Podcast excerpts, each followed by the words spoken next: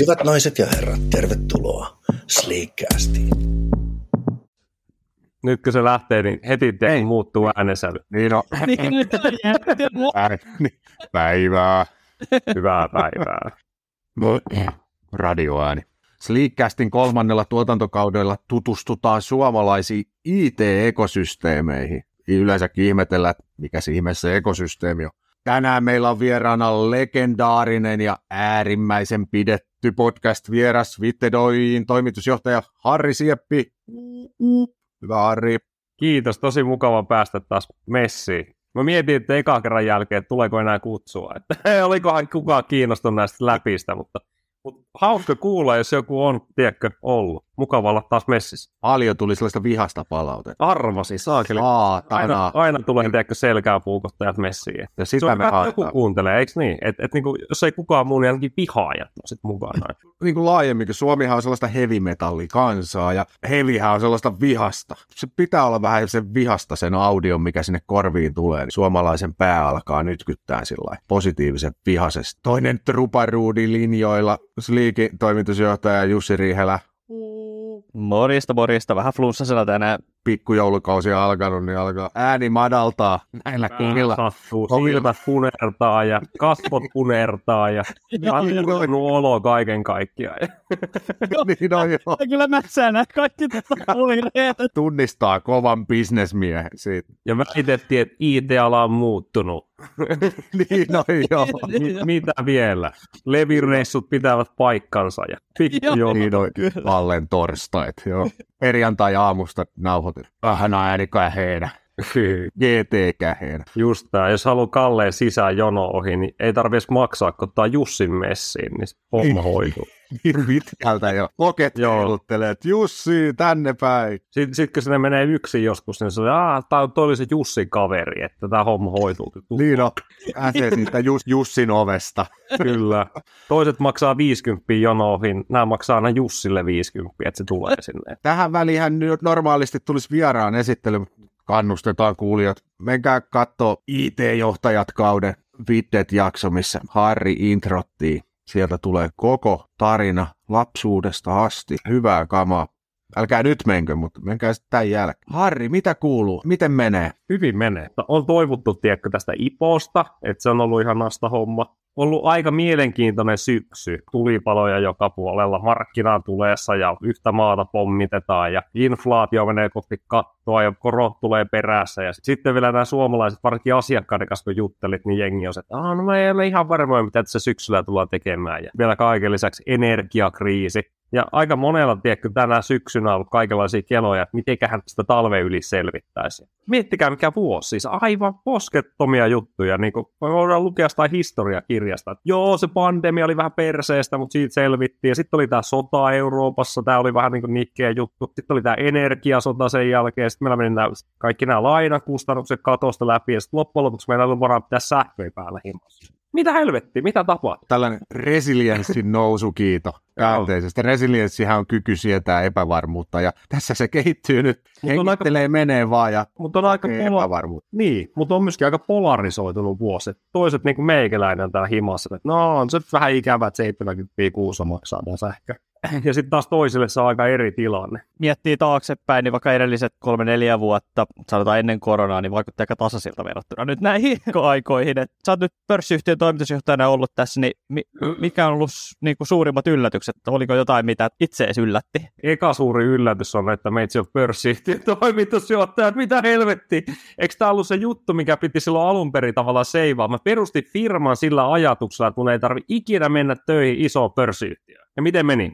Häh, omasta mielestä. Ja sitten mulla on tämmöinen niin pipoläärinen näkemys, että aina joka toinen aamu, kun herää, se, että aah, no niin, nyt, nyt mennään tekemään vitsi näitä Megacorp-juttuja joka toinen aamu, että mitä helvettiä, miten mä oon tässä tilanteessa, mun piti olla tavallaan se yrittäjä, pienyrittäjä, vähän niin kuin teikäläiset, te näette sitä unelmaa, mikä mulla joskus oli siellä, että tälleen tai kuuluisi mennä. Älkää saakeli kasvako, se on vaarallista, sitten joutuu tekemään kaikkia tämmöisiä. On ollut paljon niitä positiivisia juttuja, ja on ollut jotain silleen, että ai jaa, onko tämä tällaista, että, että pitääkö meidän tehdä joku sisäpiiriohjeistus, ja pitääkö meidän tehdä jotain niin tiedoksiantopolitiikkaa. Ne kuulostaa jo lähtökohtaisesti silleen, että hemmetin tylsä kirja, en lukenut, mutta sitten taas niin kuin tässä roolissa on vähän niin kuin pakko pakko. Silleen, että okei, täällä saattaa tiedäkö olla jotain, mitä pitäisi tietää. Ja on joutunut tavallaan niin kuin myöskin harjoittelemaan sellaisia asioita, mitä koittanut historiallisesti vältellä. Niin kuin ei ainakaan tollaisia juttuja ei kyllä olisi kiva tehdä. Mutta sitten taas on paljon tavallaan oppinut. On ollut semmoinen va- vahva oppimisen vuosi. Ja, ja sitten se on ollut ainakin itselle henkilökohtaisesti yksi syy, miksi mä oon niin päätynyt tekemään tietyn tyyppisiä tuuneja, kun haluaa oppia ja kehittyä.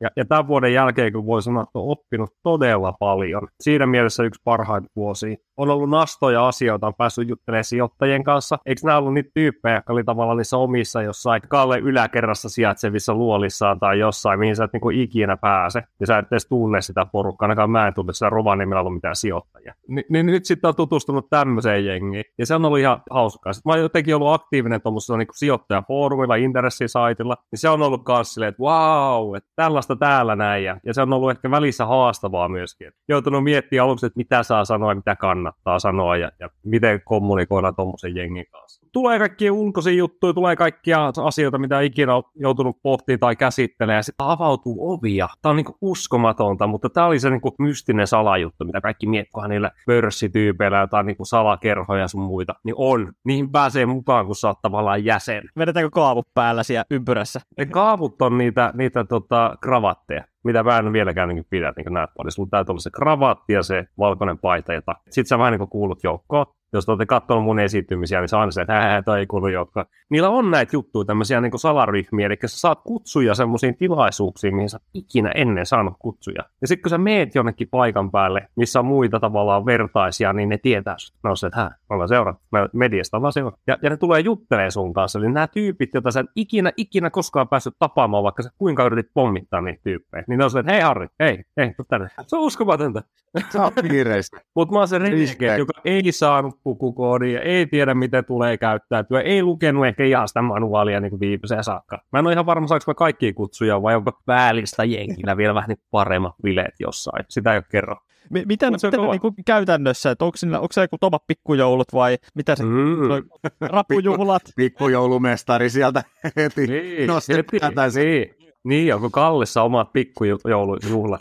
Niin, se on yksityisstilaisuus, onko se just tää? On erilaisia foorumeita, mihin yhtäkkiä kuulut, jotka järjestää erilaisia juhlia, jonne sä olet. On kaikkia First North-klubeja ja tehty tällaisia, ja sitten sä oot milloin puhumassa ja milloin sitten minglailemassa joku porukan kanssa. Ja sitten taas niin edelleen, mä tein sanoinko mä viimeksi, kun joku kysyy sitä, että, että mikä ero on yksityisellä firmalla ja julkisella firmalla. Että jos sä oot yksityinen firma, niin jengi vittuulee sulle privana. Se on nyt ero.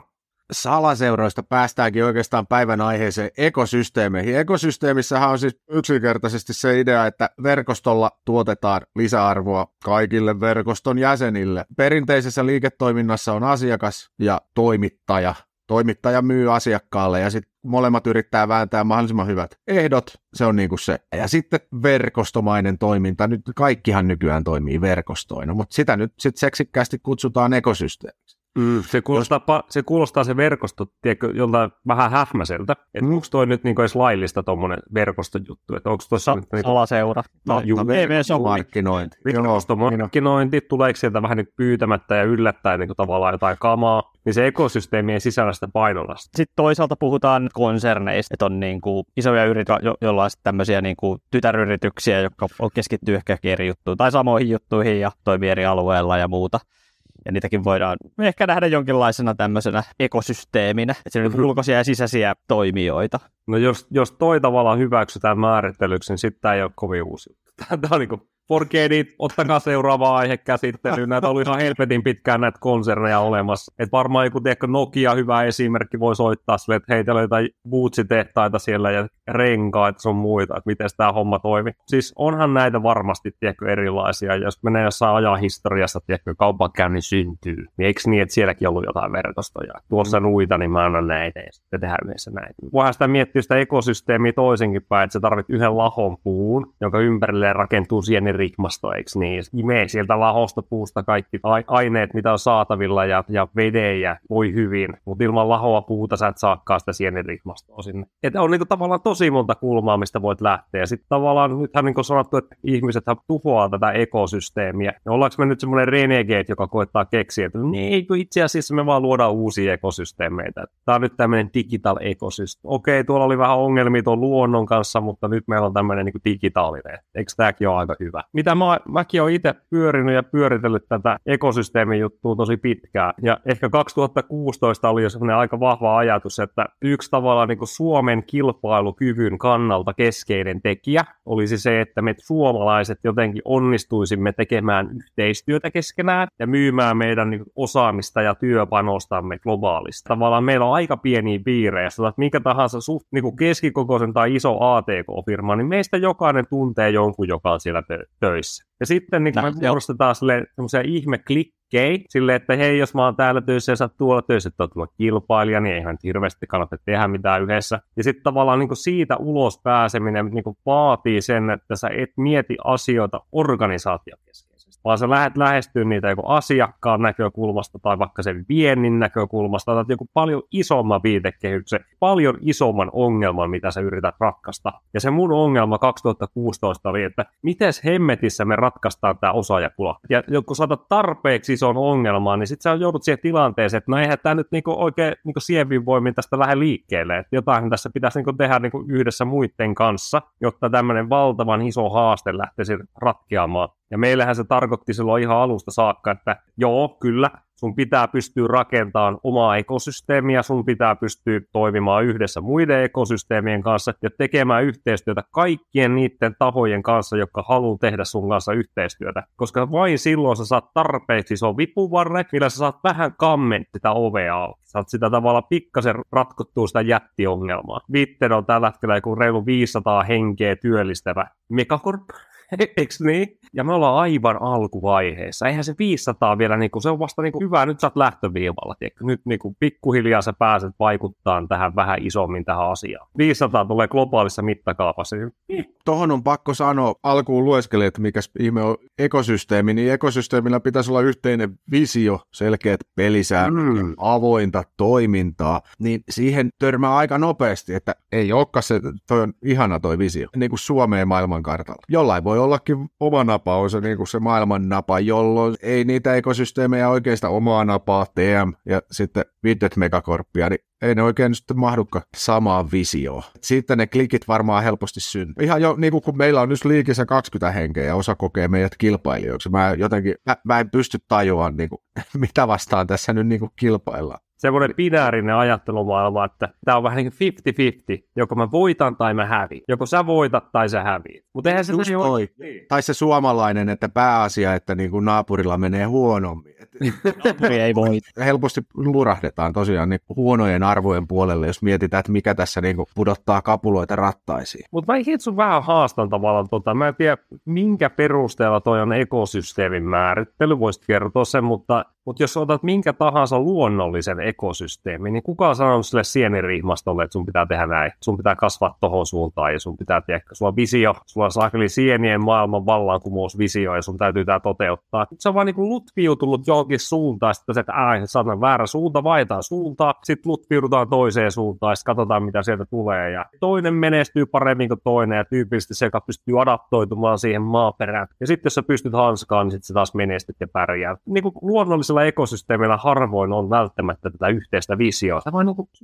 Mutta eikö se siis perinteisesti ekosysteemi, että kun ne tavallaan osaset tekee sitä omaa juttua tai onnistuu siinä, niin se kaikki menestyy. Toisaalta on, siinä on keskinäinen riippuvuus, se oikeastaan vaatii, että, että meillä on niin kuin näitä tiettyjä osia ja niitä hoidetaan niin kuin kohtuu hyvin, että tämä homma kokonaisuudessaan toimii. Että, tota, jos joku katoo sieltä välistä kokonaan eikä siihen tule korvaavaa, niin sitten se joku laji katoo esimerkiksi, niin sitähän se tarkoittaa, että sen niin kuin tasapaino menee ja sitten se ekosysteemi muuttuu sitten. Eihän ne katoa koskaan, mutta, mutta näin ne kaatuu. osa ravinteesta tai jostain, tiedätkö, lopputuotoksesta häviää. Sitten sä oot vaan silleen, että no, joko me pärjätään ilman tätä, tai korvataan tämä, tai menehdytään tässä muutkin. Että siellä voi olla semmoisia kriittisiä palapeliosia. En mä tiedä, siis onko toi määrittely tavallaan, ja miten sitä kannattaa määritellä, onko on luonnollisia ja epäluonnollisia tavallaan ekosysteemeitä, joissa on erityyppiset ajatukset. Liiketoiminnan johtamisessa mä taas itse olen tosi visio-orientoitunut ihminen. Kun mä mietin vaikka, että miten tämä liiketoimintaa kuuluisi kehittää, niin mä koitan miettiä kolme juttua. Yksi on se, että missä me ollaan nyt, eli nyt viikossa vaikka parikymmentä henkeä työllistävä firma. Ja sitten mä koitan niinku miettiä tavallaan jonkun veen, että missä tämän niinku kuuluisi olla jonkun ajan päästä. On se sitten vaikka vuosi tai viisi vuotta. Tarpeeksi hankala ja vaativa tavoite, mikä vaatii tavallaan niinku tosi paljon itse innovatiivisuutta ja, ja out of the box ajattelua. Sitten kun mä keksin ja tavallaan saa jengille niin päähän tangottua semmoisen ajatuksen, että eikö se olisi aika makea maali, että miettii tämmöinen unelmien täyttymys, että me päästäisiin tämmöiseen tilanteeseen. Ja sitten kun jengi nyökyttää jossain kohtaa, että okei, okay, joo, on tarpeeksi hinkattu, että on löytynyt se yhteinen, niin sitten mitä tässä välissä pitäisi tapahtua? Onko tässä jotain C-toimenpiteitä tässä välissä? Minkälaisia voisi olla ne toimenpiteet, että tämä toteutuisi? Et mä oon tosi tämmöinen niin visio-orientoitunut. Jos multa puuttuu se B, niin mä oon aivan kujalla, että mitä helvettiä tässä pitäisi tehdä. Ja tota, miten tätä yritystä nyt johtaa, kun kukaan ei tiedä sitä suuntaa. Toiset ihmiset on enemmän orientoitunut siitä nykyhetkestä, että meitä on kaksikymmentä, jos meitä on ensi vuodessa kaksikymmentäyksi, niin se olisi kova juttu. Mutta mulle on aivan käsittävät. Ei pysty tolleen hahmottaa. Ja mun ekosysteemi ajattelusta, niin siellä on pakko olla joku isompi ongelma tai haaste, mitä me lähdetään yhdessä ratkoon. Ja jos me ei lähdetä, niin mikä on se liima? Miksi me tehdään yhdessä jotain duunia, jos meillä on kirkas ajatus siitä, että, että jotain tässä pitäisi saada niin kuin aikaiseksi? Se voi olla tämmöinen jättimäinen ongelma, vaikka talenttipula, tai sitten se voi olla vaan pienempi ongelma silleen, että miten me oltaisiin maailman paras kumppani tälle asiakkaalle, eli miten meidän pitäisi järjestää meidän duunit ja organisoituminen ja kaikki, niin että me oltaisiin vaikka tälle Nokialle tai mille ikinä firmalle maailman paras kumppani. Ja se voi olla riittävä. Se voi olla silleen, että tämän takia sun kannattaa levittää haaroja joka suuntaan ja yhdistyä tai tuoda uusia toimijoita tähän ekosysteemiin, jotta tämä toteutuu tämä tavoite. Et se voi olla ihan niinku asiakastyyppinen tai iso ongelma. Onko toi niinku samaa vai eri, jos miettii sitä niinku markkinalähtöisesti, että missä on sitä kysyntää ja niinku yritystoiminta sillä on vähän niinku kokeilua, että ei ihan varmaan tiedetä, että men- meneekö tämä näin, vaikka oma näkemys onkin ja sitten markkina todistaa sen, tai että juu, lisää tätä näin. Sehän näissä ekosysteemissä on vinhaa sanonut harkittua riskinottoa näin liiketoiminnallisesti. Aina jotain riskejä, kun sä lähdet tekemään liiketoimintaa. Jos jollekin käy jägä, niin jollekin rihmaston osilla käy jägä, niin löytää niin kuin vettä. Joku osa ei välttämättä löydä vettä. Ja tavallaan niin kuin, joo, harkittuu riskiottoa eri suuntaan ja kokeiluita A B C-tyyppisesti. Nämä on kuitenkin semmoisia, missä on paljon ihmisiä messissä, kun tehdään uusia juttuja tällä A T K-alalla. Sitten se toivotte, että useimmin tavallaan osuisi. Mahdollisimman usein osuisi. Miten, mites tota vielä semmoinen näkökulma tuohon, niin kuin puhuttiin noista verkostoista ja sitten joskus ainakin tuli paljon tämmöistä alusta-ajattelua, että systeemi arvo ikään kuin lisääntyy siitä, kun meille tulee enemmän asiakkaita, tekijöitä, vauhti kiihtyy siinä hommassa. Mä voin tavallaan silleen kertoa tästä meidän vinkkelistä, että jos me oltaisiin jääty yhden ekosysteemin osaksi, olisimme nyt noin kaksikymmentä kolmekymmentä henkeä työllistävä yritys. Jos emme olisi tavallaan tehneet niin kuin jossain kohtaa semmoista ratkaisevaa päätöstä, että keskeisen menestyksen tekijä Wittedille niin kuin tavallaan ekosysteemiajattelun vinkkelistä on ollut siis se, se missä syntyy suurin taika. On se, että kun sä astut oman boksin ulkopuolelle ja laajennat sitä, eli syntyy ekosysteemien ekosysteemi. Vaikka Witterin vinkkelistä, niin me, mä oon niin tosi paljon digannut historiallisesti firmoista, kuten Reaktor ja Gofore ja Futurice ja Vincit. Mä oon soittanut sille, että mä oon teidän fani. Mä haluaisin tehdä teidän duunia. Se olisi mun tehtävän kannalta edullista. Sitten mä voin toteuttaa mun tehtävää paremmin, joka liittyy näiden ihmisten pitämiseen onnellisena. Tässä on tämmöinen porukka, mitä mä haluaisin pitää onnellisena. Ja mun pitäisi kasvattaa tätä porukkaa, että mä ratkaisen tuon talenttiongelman. Näiden ihmisten etu olisi, että mulla olisi mahdollisimman paljon kysyntää. Ja sitten taas toisinpäin ajateltuna, niin jos mä olisin asiakas, joka yrittää rakentaa vaikka jotain menestyvää softakehitystiimiä, mun etu olisi se, että mulla on ovi, jonka avaamalla mä saan niin kaikki oikeat vastaukset. Mä pystyn rakentamaan tarpeeksi isosta N-stä sen mun dream-tiimin. Niin joo, kyllä tässä, jos sä mietit tavallaan ekosysteemin vinkkelistä, niin ihmisten tekijöiden, vaikka ammattilaisten etu on se, että sulla on kaikki asiakkaat ja sulla on vaihtoehtojen kirjo. Sä voit valita, että no toi kiinnostaa, se vähän toikin kiinnostelisi. Sitten kerron lisää tuosta Spotifysta, mikä toi oli.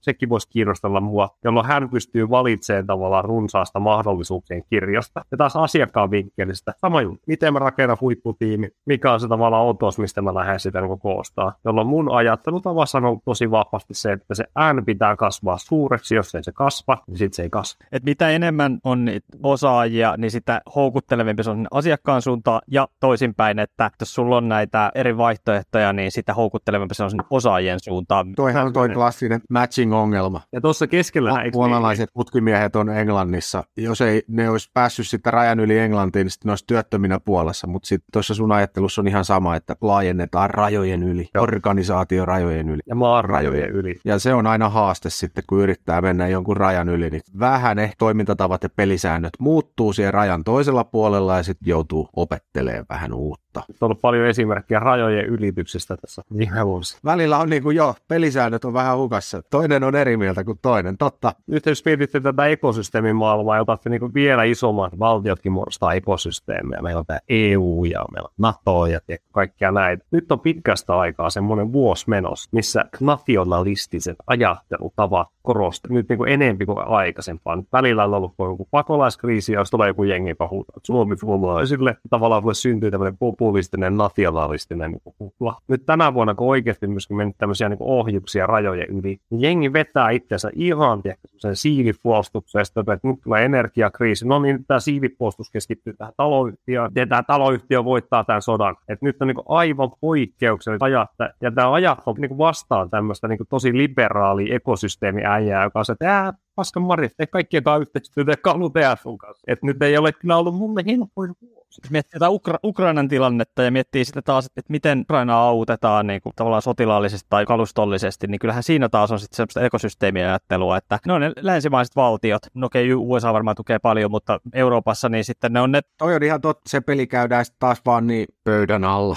Hymyillään joka suuntaan ja sitten siellä kalustojunat rullaa kuitenkin tasan yhteen suuntaan. Se politiikka tuo siihen sitten oma, oma lisänsä. Kukaan on myöntänyt edes hyökänneisemmin. Se luo sitten ihan oman tasonsa tuohon. Mutta tässä maailman tilanteessa sitten, kun sä oot se tyyppi, joka on, että no hei, eikö me nyt lähettäisiin tänä vuonna sitten vaikka Tanskaa? Tai eikö me lähettäisiin nyt tuonne Jenkkeihin rakentaa operaatioita? Sitten kun tavallaan niin kun ihmiset ympärillä sen siilipuolustuksessa, niin kyllä ne katsoo, että vitsi mikä torka jätkää. Joo, ja ar- arvomaailmat muuttuu nopeasti. Niin. Kaksi vuotta sitten siellä koronan keskellä pelättiin tietty terveyden puolesta, mutta aika paljon oli sellaisia ekologisia arvoja. Turvallisuussektori ei ollut kauhean seksikästä I T-skenessä. Nyt sitten niin. sotatekno- ei kun siis puolustusteknologia, I T-firmoja nousee kuin sienien sateella. Et yhtäkkiä niin kuin ihan eri hattu päässä. Tämä on nyt parasta kaikille, että rakennetaan tehokkaampia älypommeja. Niin sä olit hietsu vastaavasti, sit... niitä on tullut niitä. Jengi myökyttelee. On niitä, siis kun ei niitä aiemmin, ehkä niistä ei aiemmin oltu vaan sitten, oltiin vaan ihan hys hys siellä pöydän alla. Nyt sitten tullaan niinku ihan takki auki, että me tehdään nyt niinku kovempia ohjuksia, venäläiset ja nationalistit hurraa siinä ympärillä, että jes, meillä ei ole siinä mitään hätää. Niin se arvomaailma muuttuu. Ja se, mä luulen, että se liittyy jonkinlaiseen selviytymisvaistoihin. Eikö niin, että mentiin sitä Maslowin hierarkiassa mentiin alemmas? Ruokaa ja internet ja lämpöä ja aika perusjuttuja. Sulla on jotain esikuvia tai verrokkeja, mihinkä sä, tai mistä sä katot mallia? Esimerkkejä ihan... ekosysteemeistä vai yhtiöistä? No sekä että. Mielellään ekosysteemeistä, mutta... Olisi pitänyt benchmarkkainen. Se olisi ollut tiekko kova juttu sulla alkuvaiheessa. Tavallaan itse olet pitänyt aina keksiä nämä asiat itse. Se edellä huuhun kaikessa, missä vaan mahdollista niin kuin yrittää. Tiedätkö sulla sama? Joo, viittasin täällä, joo. Onhan sitten niin kuin tässä vuosien mittaan tullut vastaan kaikkia. Että Microsoft on tehnyt paljon duunia sen ympärillä, että heillä syntyy joku ekosysteemi. Mun mielestä Salesforce on tämmöinen globaali onnistuja ollut kanssa siitä, miten ne rakentaa sitä omaa kuviotansa. Historiallisesti on ollut kaikenlaisia virityksiä filmtauneista lähtien. Tämä on tämmöisiä niin kuin erilaisia malleja, miten yrittäjät tekee yhteistyötä. Ja sulla on niin kuin joku S O T, S A kohti, miten on vaikea. S-ryhmä. Nämähän on niin kuin joskus yli sata vuotta keksinyt, että kannattaisi olla yhteistyössä ja kampitetaan noita K-kauppiaita, että noi on pahiksia ja me ollaan hyviksiä. Että on ollut paljon tavallaan erilaisia toimijoita, mutta silloin kun mä jotenkin itse lähtenyt miettimään tätä sen yhden ongelmatiikan kautta, niin sit mä en ole kyllä hirveästi katsellut peileistä, että mitä tavallaan muut tekee tämän ympärillä. Mä oon todennut, että ne tekee aina vähän eri juttuja, että ei kukaan oikein niin kuin yritä ratkaista tätä omaa. missä me ollaan joskus lähdetty rakentamaan ajatusta, miten ratkotaan se talenttisota. Ollaan päädytty siihen, että meidän pitää rakentaa hemmetin hyvin duunipaikkoja, ja sitten me ollaan niin syntynyt tämmöinen A T K-konserni tästä. Jotenkin tuntuu, että kaikki miettii sitä tosi eri tavalla. Sitten on tullut välissä semmoinen, että okei, joku on katsonut, että hei, toi, me tehdään sama juttu tähän. Toi on toimiva konsepti, niin mekin tehdään tämä. Ja sitten joku tulee koputtaa, mutta Harri, meillä on kilpailija, että joku on kopioitunut meidän konsepti. Aivan sama, ne ei vieläkään tajunnut, että tämä talenttisota on tämä oikea juttu, että kukaan ei vieläkään, vaikka mä oon sanonut, että tämä on se oikea juttu, mitä tässä koitetaan ratkoa. Nämä on niin kuin variantteja, millä tätä yhtä ongelmaa ratkotaan. Ja sitten aina kun joku tekee jotain samaa tyyppistä, niin syntyy tavallaan yhden liiketoiminnan kaltaisia liiketoimintoja. Tästä on tullut niin hirveän vaikea himmeli, että tämä kopioiminenkin on tosi työlästä ja hankalaa. Näitä esimerkkejä, mitä mä oon katsonut aikaisempaa, mä tuossa sanoinkin aikaisempaa, että mun mielestä ihan sika hyviä firmoja Suomessa on niin paljon. Teikäläiset tekee hyvää duunia. Mulle silloin, kun mä lähdin tätä firmaa rakentamaan, niin siihen aikaan maailma näytti, että meillä on niin huippumenestyneitä firmoja, kuten Reaktor, Futurice, Vincit, Gofore, C G I, Solita. Kaikki muistuttaa teitä vähän toisiansa, mutta on niin maailman parhaimpia työpaikkoja. Ne on kaikki jopa voittanut jotain kisoja, missä kerrotaan, että ne on parhaita työpaikkoja. Siihen aikaankin oli jos ne aivan tosi kovia firmoja, ja mä olin niin onnellinen ja iloinen, kun mä pääsin tutustumaan näiden firmojen vetäjiin matkan varrella. Ja niitä mä oon katsonut koko ajan historiasta ylös. Mä muistan ekat treffit, kun on tavannut vaikka Reaktorin vetäjiä tai Timuria aikoinaan, Goforen perusteista Timurin. Ja on ollut kyllä sille, vaan ai vitsi, toi on niin, niin fiksu jätkä, että jos mä oon lähellä, niin mä ehkä vähän saa tota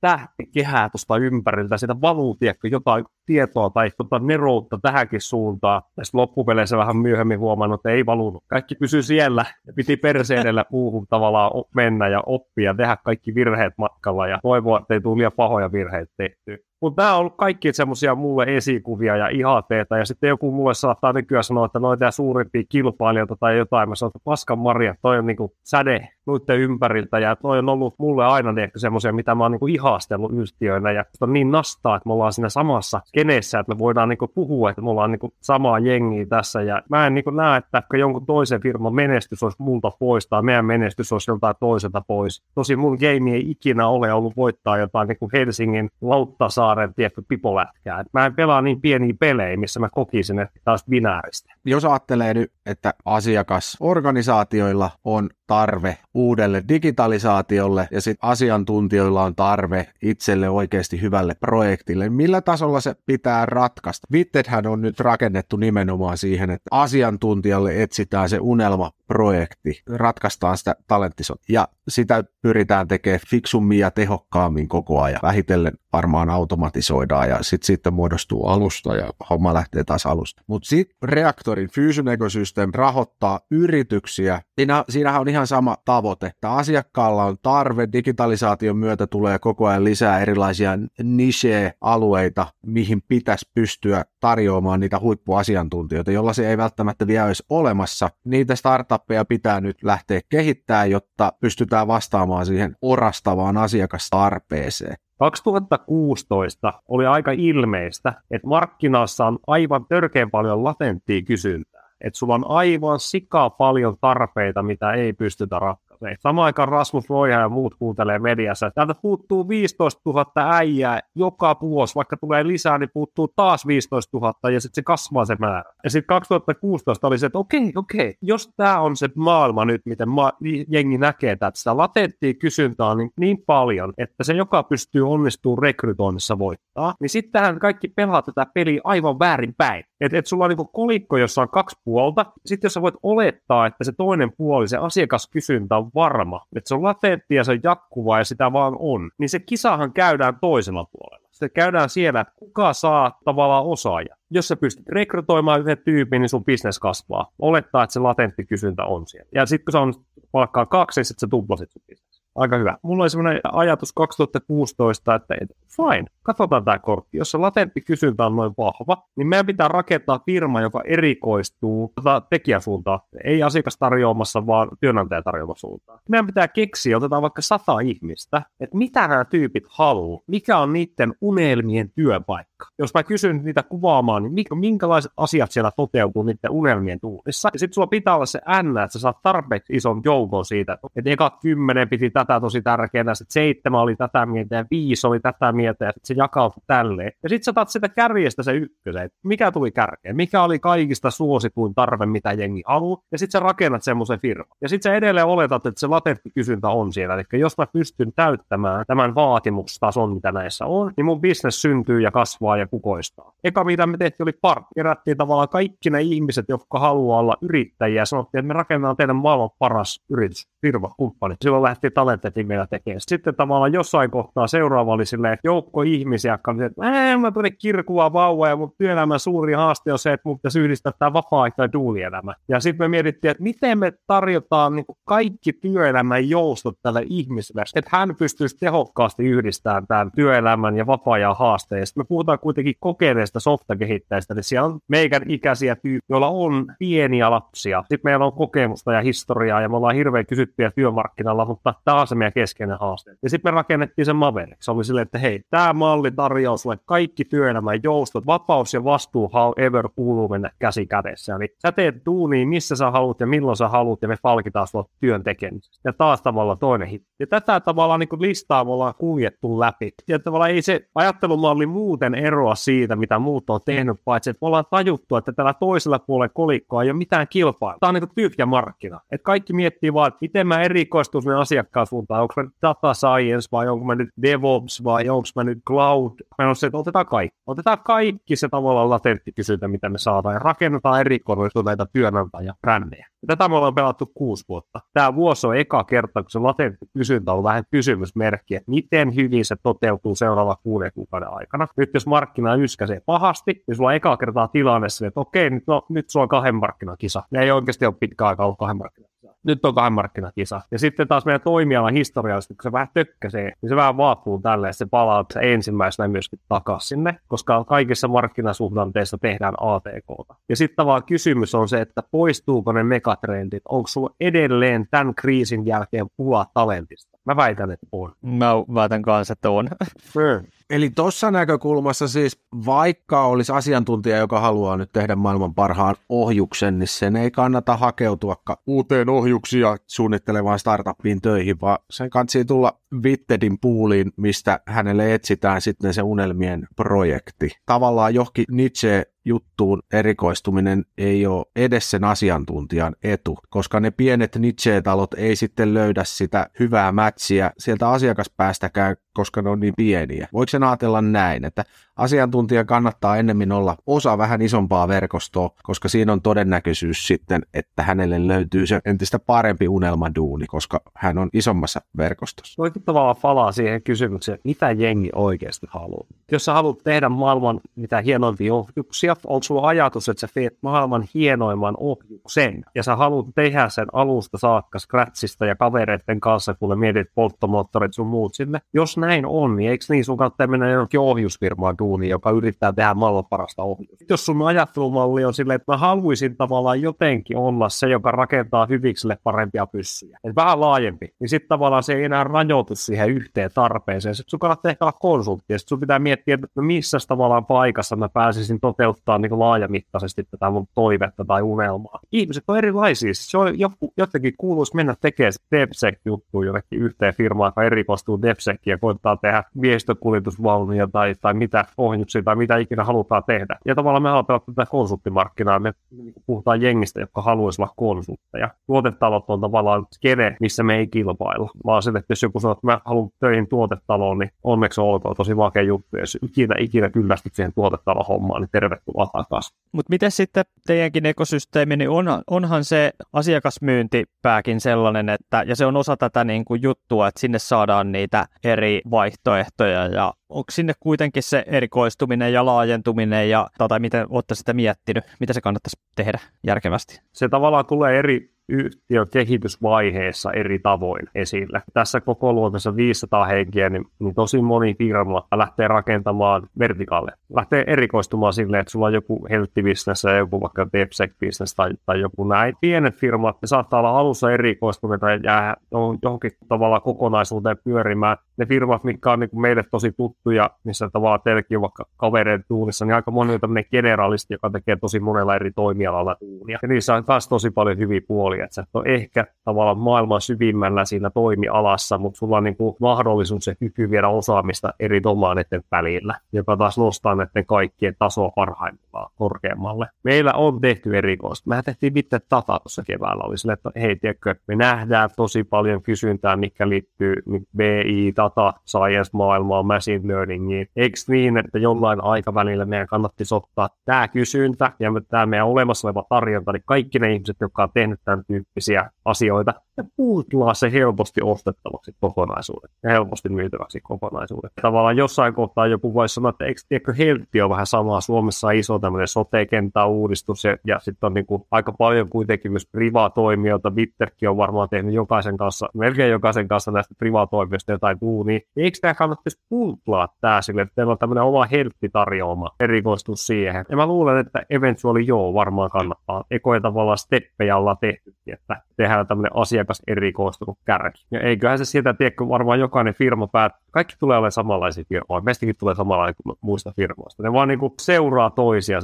Ne puhuu, että me ollaan tosi erilaisia ja me erikoistutaan kaikki. Kaikki samalla. Ne säännöt on kaikille samaa, että sitten niistä tulee samanlaisia. Se on matriisi härpäkkeinä, missä on tiedä, johtajia joka suunnassa. Ja se tavallaan pelkohan mullakin on, että tästä tulee joskus semmoinen megakorporaatio. Mutta kyllä se asiakas erikoistuminen kannattaa. Ja se tulee ihan sieltä maturiteettitason nousun kautta. Eli nyt jos sulla on asiakas, joka vähän ymmärtää enempi A T, et niin paljon ymmärtää enempi, että niillä on joku oma tyyppi, jonka tehtävänä on vastata siitä. On vaikka joku e-commerce-johtaja, että sä vastaat näistä verkkokauppahässäköistä. Sitten sillä on aikaa käyttää siihen, että sä vähän tutustuu, että miten tämä verkkokauppamaailma nyt sitten oikein toimii. Minkälaisia toimijoita täällä on ja minkälaisia kauppoja ja kuka näitä kauppoja ylipäätänsä tekee tässä bisneksessä. Ja hänelle tulee tehtävä, että no nyt sun pitäisi rakentaa uusi. Ja kyllähän hän lähtökohtaisesti haluaa asioida niiden tahojen kanssa, mitkä hän kuvittelee, että on parhaita tässä domainissa.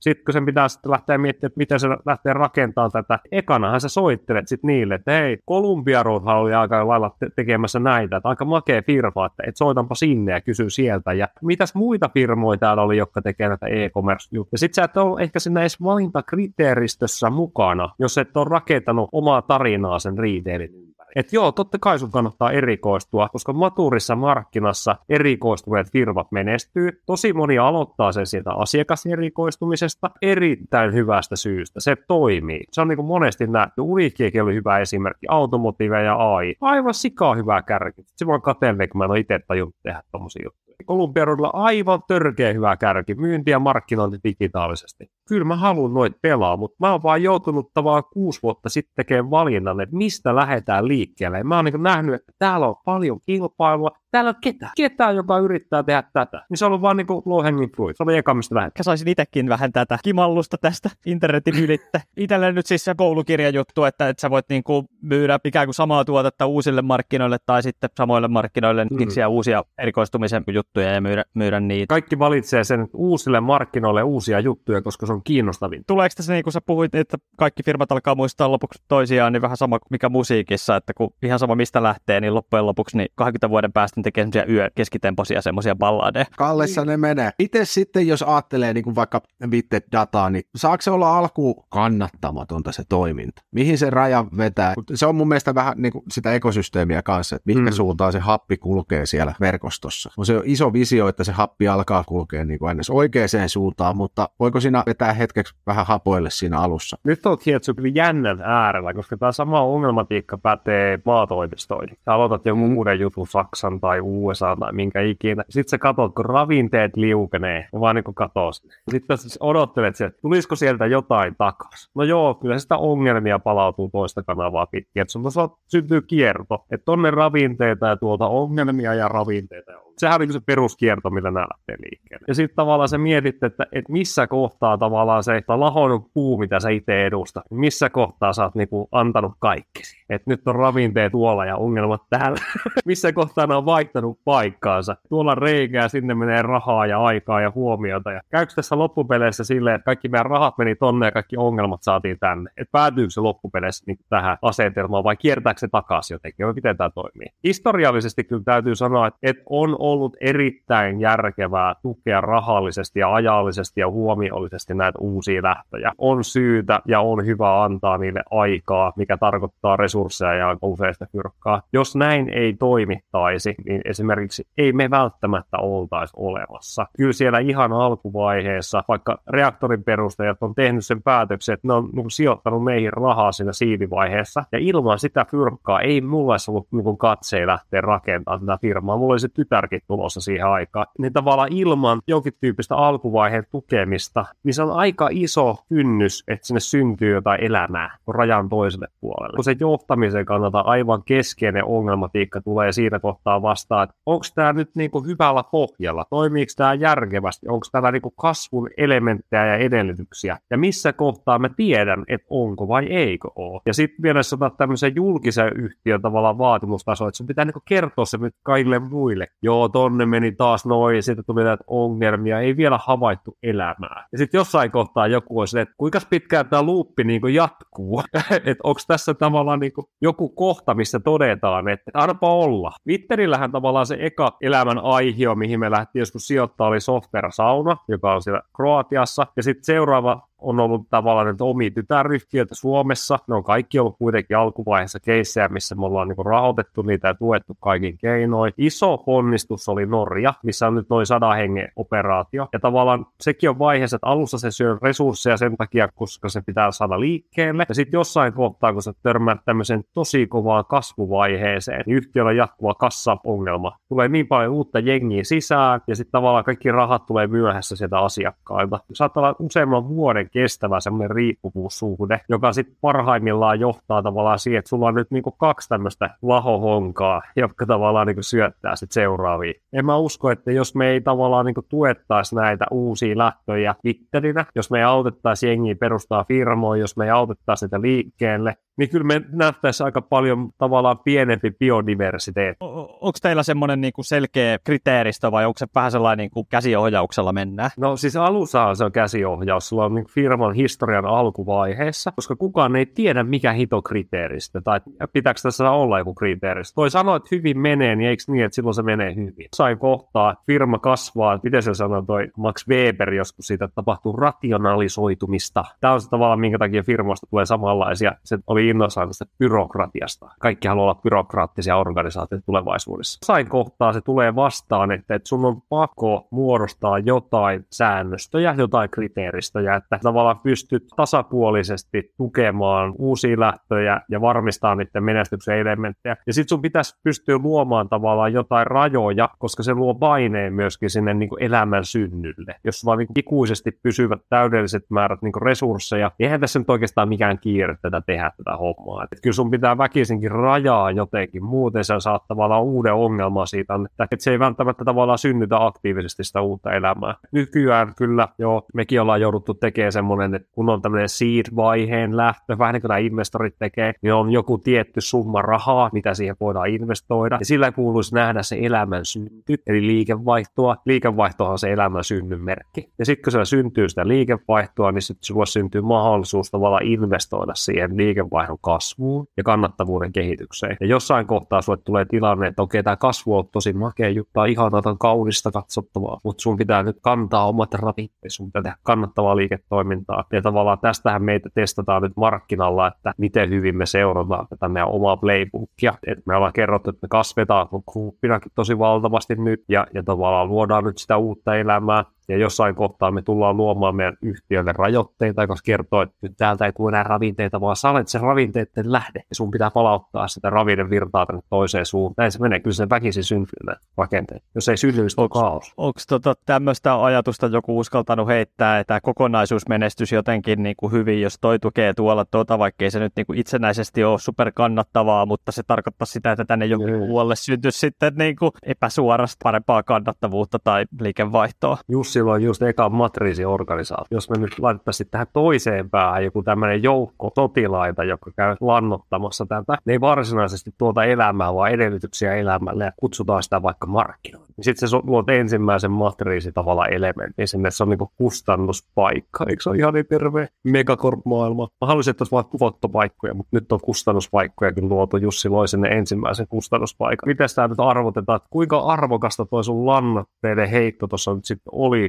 Ja miten me jaetaan nämä lannoitekustannuksen keskenään? Tehdäänkö jotain sisäistä laskutusta? Pitäisikö meillä on sisäinen laskutuspolitiikka ja sitten miten kun me siirretään varaa maiden välillä näitä lannoitteita, niin meidän pitäisi tehdä joku siirtohinnot. Voi joku, mihin miinaa se Jussi just astui. Nyt meillä on niinku lannoitebisnes pulassa ja meidän pitää seitsemän ihmisen kanssa sopia siirtohinnottelusta. Mitä helvettiä tässä tapahtuu? Me tehdään näistä aika vaikeita tavallaan loppupeleissä ja onko tälle kysyntää? Niin on. Ja sitten itse olet siinä, että noi käyttää ihan hitosti tota lannotetta tuolla, pitäisi vähän miettiä, mihin kohtaan sitä laittaa. Meitsi koittaa aina luudalla huitoa pois niitä, että ei, älkää tänne tulko, meillä on täällä niinku hyvät jutut menossa. Kyllä meillä se tämmöisiä keskitettyjä palveluita on myöskin syntynyt. Osittain sen takia, että me ollaan niinku ilmoittauduttu gameen listayhtiöitä tänne pörssiin, jossa joku kertoo, että teillä on tämmöisiä ulkoisia vaatimuksia. Tämä pitää pystyä kertomaan tämän groupin luvut säännölliset ja oikein ja kommunikoivaan ne määrä.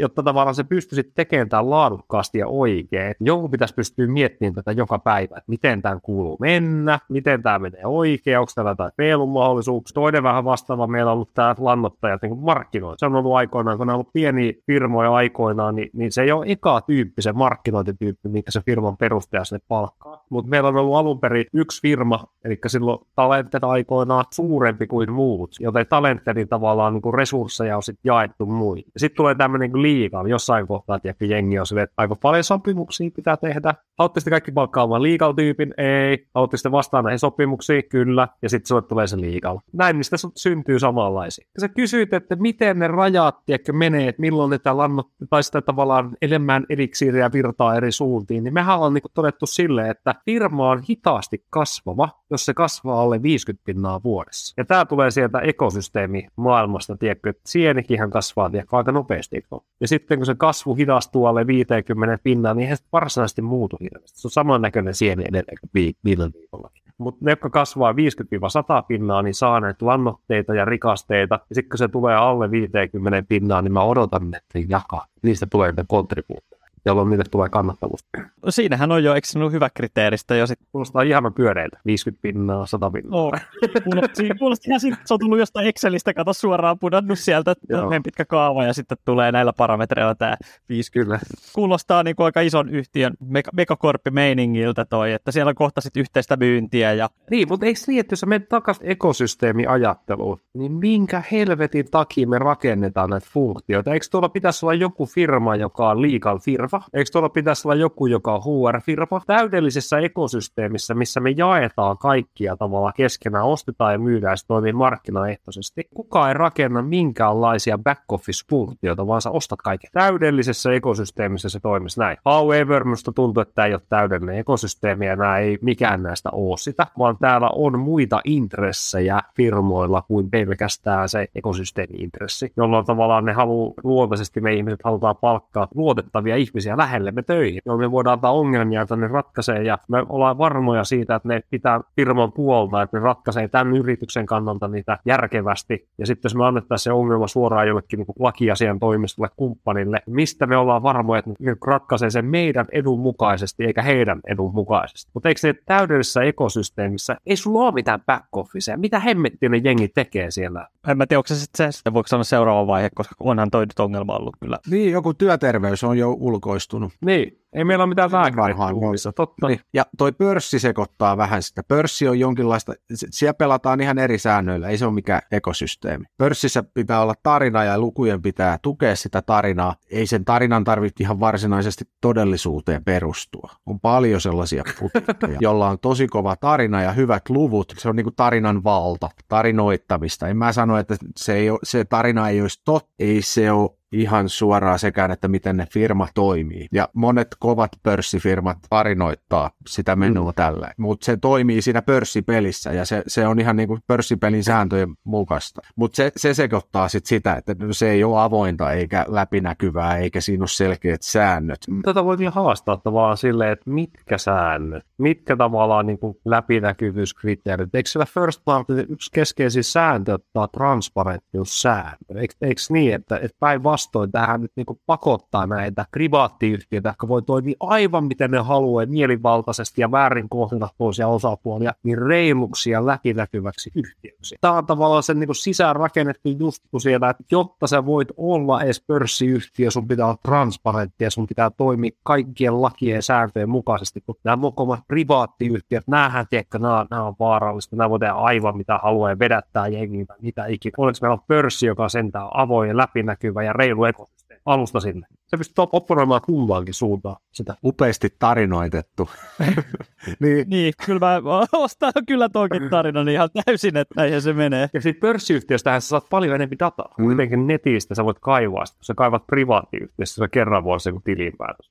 Mutta kyllä mä ymmärrän tuon, niin jos sä miettisit pörssiyhtiötä ekosysteeminä, niin sun täytyy vaan niinku huomioida, että sulla on näitä haaroja vähän niinku olemassa eri suuntaan, ja yksi uusi on investorit, eli sulla on jotain tahoja, jotka haluaa sijoittaa rahaa ja myöskin ja saada osakkeita, niitäkin kuuluu palvella. Eli nekin on joku osa tätä kokonaista ekosysteemiä. Tämän ekosysteemin pelkkä tarkoitus ei voi olla siis se, että täältä kaikki tavallaan lopputuotokset paluu tohon suuntaan. Silti voi pelaa tosi tärkeät roolia, koska myöskin nämä on niitä potentiaalisia lannoittajia, jotka niin kuin luo niitä elämän edellytyksiä ne tuleville lähdöille. Ne pitää huomioida ja ne pelaa tärkeät roolia tässä. Niillä on joku oma osa sitä biodiversiteettiä. Eikö toi ole niin kuin hyvä juttu, tuommoinen pörssiyhteys tässä, perustetaan näitä uusia lähtöjä, niin tota kauttahan sä pystyt sitä niin kuin, tää eliksiiriä sitten kaivaa lisää ja mahdollistaa lähtöjen alkupaukkuja. Mä, mä jotenkin ymmärsin, että se mahdollistaa asioita ja se on, tai on helpompaa. En mä tiedä, onko se oikeasti helpompaa, mutta niin kuin, noin periaatteessa helpompaa. Eli sulla on tavallaan niin kuin yhteys erilaisiin resursseihin, että sä saat sieltä aikaa, rahaa ja ihmisiä. Aika monihan lähtee niin kuin keräämään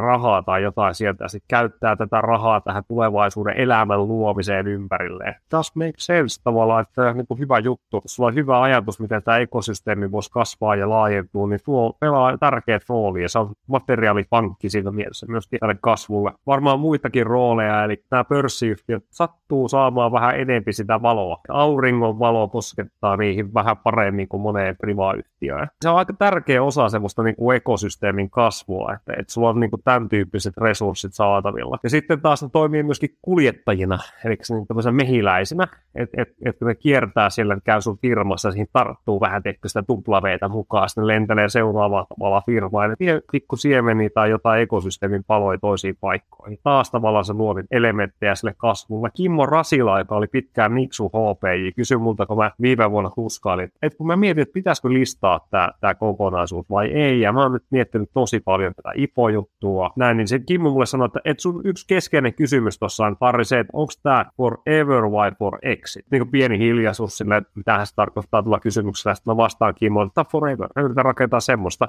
missä mä olisin niin kuin ikuisesti tyytyväinen, tai vaan jatkaisin, jatkaisin, ja sitten kun meitsi jää pussia alle, niin tämä vaan jatkaisi. Tässä oli suurempi tarinana kuin mun tarina, että tämä jatkuisi mun tarinan päätyttyä. Kimmo sanoi, että toi on oikea tie. Jos olisi for exit, niin private investors. Se olisi tavallaan silloin se tie, tavallaan sulle kaikista helpoin ja kätevin tapa tavallaan tehdä jotain muuta. Mutta jos sä viet sen pörssiin, niin se ja, ja näin se on. Mun systeemissä se on sen ekosysteemin tulevaisuuden varmistamista. Ai että, tuli hyvä kokonaisuus tästä, että tässä nyt yllättäen niin kuin aika monet tahot jatoutui yhteen. Hmm. Mitä siis vielä loppuun jaahastellaan, että mihin verkostomainen alustatalous, ekosysteemi on menossa? Mitä tulee seuraavaksi? Visiohattu päähän. Tuossa jo tuli toi, että kaikki esimerkiksi korporaatiofunktiot olisi ihan niin kuin itsenäisiä palveluntarjoajia. Tiedätkö Hietsu, nyt oikeasti kun sä käyt tutustumassa erilaisiin ekosysteemeihin ja firmoihin, sä tajut kuinka lapsen kengissä nämä hommat kaikilla on. Mä näen meilläkin pelkästään siis sen, että kuinka paljon duunia olisi tehtävinä sen edestä, tiedon kulku edestä tämän omaan kokonaisuuden sisällä toimisi erinomaisesti. Me ollaan joskus kaikki A T K-firmat valittu semmoisen tien, että me halutaan olla tämmöisiä flättejä organisaatioita, tämmöisiä, missä on vähän johtajia. Ja me ollaan kaikki tämmöisiä orgaanisia, meillä on tiimit vallassa ja näitä tiimejä tulee lisää ja näin rakentuu ja päättää itse omista asioista. Tosi moni ei ole tehnyt sitä taustaduunia, että ne olisi koskaan googlettanut, että mistä tämä niinku juttu lähtee. Ja sitten ne, jotka on, on törmännyt silleen, että aah, kato viisikymmentäyhdeksän prosenttia stalker, että tämä on niinku vanhaa kamaa, että kuusikymmentäluvun juttu. Orgaaninen organisaatio, ne jotka on tehnyt sen, niin on lukenut sen Futuricen stalkerin tavallaan ajatuksen siitä, että mikä näissä on pielessä. Kuultit huomasi jo silloin yli kahdeksankymmentä vuotta sitten, että se pyramidi on viallinen, mutta tämäkin on viallinen. Tämän kaksi keskeisintä vikaa on, on se, että yksi, lateraali kommunikaatio ei toimi. Nämä saakelin tiimit ei jaa keskenään riittävästi tietoa. Kun sitä puuttuu se pakotettu raportointifunktio ja ne esimiehet, jotka on tavallaan niin kuin mehiläisenä siirtämässä tietoa, ja se vastuu on täällä, niin eihän nämä tee sitä, eihän nämä niin kuin jaa täydellistä tilannekuvaa keskenään, jonka jälkeen kukaan ei jaa täydellistä tilannekuvaa. Lateraali kommunikaatio on aivan keskeinen sisäänrakentu ongelma. Tässä tapauksessa voisi tarkoittaa, että kaikki asiakastieto vaikka kulkisi lateraalisesti, kaikki rekrytointiputkessa olevat ihmiset kulkisi lateraalisesti, että sä tiedät sun saatavilla olevan työvoiman. Seppo Puula silloin siiliaikaa kirjoitti tästä jopa väitöskirjan, että kaikkien A T K-firmojen keskeisin ongelma on tiedon kulku siellä kahteen suuntaan, asiakasrajapilasta tekijä rajapintaa. Toinen, mikä näissä menee pieleen, joka on meidän ala yksi keskeinen haaste, että kun me tehdään tämä näin, ja sitten se vastuu on täällä, sitten me annetaan ne ongelmat, ratkaiskaa nyt vaikka, että miten DevOps-juttu pitäisi tehdä. Ne väsähtää, ne saa liikaa vastuuta, ne nyt on vaikea tavallaan hanskaa sitä kokonaisuutta. Tulee väsymistä, tulee sairaspoissalomia ja muita, mutta tavallaan tulee sitä rakenne työn ohjausta sillä tavalla, kuin miten se historiallisesti on tämmöisessä pyramideissa rakennettu. Jengi vetää ihan tallapohjassa seinään jossain kohtaa, jos niillä ei ole kokemusta, niin näin käy. Että tämmöisiä ongelmia tässä on. Kun sä kysyit sitä tämän ekosysteemin maailman tulevaisuutta, niin kyllä meidän pitäisi jotenkin tämä kommunikaatio saada toimii. Ja jos se on jotenkin hemmetin hankalaa meidän organisaatioiden sisällä, niin miten me päästään siihen, että se toimii organisaatioiden ulkopuolella? Koska sehän on se vaatimus. Sun pitäisi pystyä jakamaan informaatiota sun kumppaniverkoston kesken reaaliaikaisesti niin, että sä saat oikeasti rakennettua sieltä sitä kokonaisuutta. On tässä tietenkin vielä vähän duunia. Mä oon nähnyt hyviä virityksiä. On tullut uusia A T K-systeemeitä, tiedonjakoon liittyviä systeemejä, mutta valitettavasti nämä ongelmat monesti ei ole näitä A T K-ongelmia, vaan on niitä ihmisten tavallaan haasteita, että mitä me niihin laitetaan tai jätetään laittamatta. Kyllä meidän täytyy niinku pikkasen niitä perusasioita vielä tässä duunaa, ennen kuin me päästäisiin joskus semmoiseen maailmaan, missä olisi back-officekin jaettu. Ei ole tietysti ihan lähiaikoina tapahtumassa, kyllä vieläkin tavallaan ollaan kaukana siitä. Mutta jos me tässä vallan onnistuttaisiin ja me unohdettaisiin semmoiset asiat kuin maan rajat, niin mehän päästäisiin kansainvälisiin ekosysteemeihin, jolloin tavallaan me voitaisiin jakaa turvallisin mielin tietoa maan rajojen ulkopuolelle ja edelleen toteuttaa paremmista funktiota. Meille syntyisi tämmöisiä ulotteita, että meillä on niin kuin markkina ja sitten siellä on joku ratkaisu, luovulla eri variansseja siitä, mutta mehän työstetään sitä silleen, että me viedään toimivia konsepteja uusiin maihin ja koitetaan keksiä siellä uusia, mitä tuodaan taas toiseen suuntaan. Silti mun täytyy sanoa, että, että niin kauan kun tämä tieto ei kulje tämän oman organisaation sisällä täydellisesti, niin että se koskaan niin uloskaan päin menee täydellisesti. Kyllä meillä on niin paljon firmoilla duulia myöskin tuommoisten asioiden kanssa. Voi olla, että se olisi jonkinlainen Twitter-höystettynä tekoälyllä, tällainen alusta, mihin saa kirjoittaa sata kuusikymmentä merkin viestejä ja niihin hashtagätään sitten, että mitä se koskee. Niitä ei ihminen lukisi, vaan sitten tekoäly syöttäisi kullekin sellaisen pläjäyksen, minkä kukin pystyy sisäistämään ja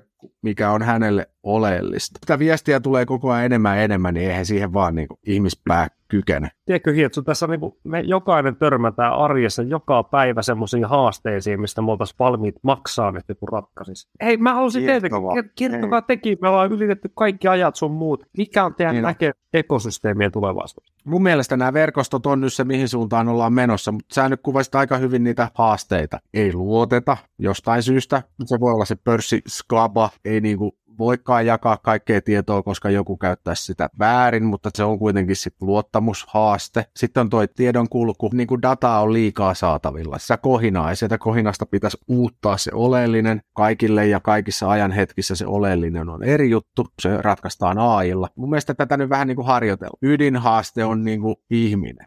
Twitterihän ihan hienosti, ja sitten Muski osti sen ja potki jengiä pellolle. Tuli eri arvojen mukaan pelaava, vahva ihminen, tai Venäjä on vielä parempi esimerkki. Mun on nyt pakko joka mediapläjäyksessä aina, jos mahdollisuus, niin vähän haukkua Putinia. Kun jossain vaiheessa on liian mahtavassa asemassa ihminen, jolla kytkin lähtee luistaa, se alkaa tekemään ihan hulluja juttuja. Pitäisi olla jonkinlainen humaani tapa sitten poistaa se ihminen sieltä ihmisekosysteemissä. Ja ei ole miljardi muuta kattelee, että hei, että tämä ei ole nyt hyvä juttu. Ei ole mitään sellaista keskitettyä äänestysboksia, että äh, vaihdetaan se hullu vallassa on. Olisikin vaarallista tällä yrityksen perustajan toimitusjohtajan vinkkelistä, että meillä olisi joku boksi toimistolla, että jengi voisi äänestää. Äh, luukku aukeaa, Sieppi häipyy. Vincitillä oli äänestys. Miten se Kuitunen sitä pyöritti? Eikö se Kuitunen ole lähtenyt jo sieltä, että se vissiin hävisi sitten jonkun äänen? Ei se teki comebackin. Luukku aukeaa. Joo, joo, tulee mieleen James Bondin Spectre. Soittaa Mikolle, että miten se nyt meni. Niin. Toimiiko se äänestys? En mä muista, mutta tätä on kokeiltu. Voi olla, että se tosiaan niin kuin... toimii.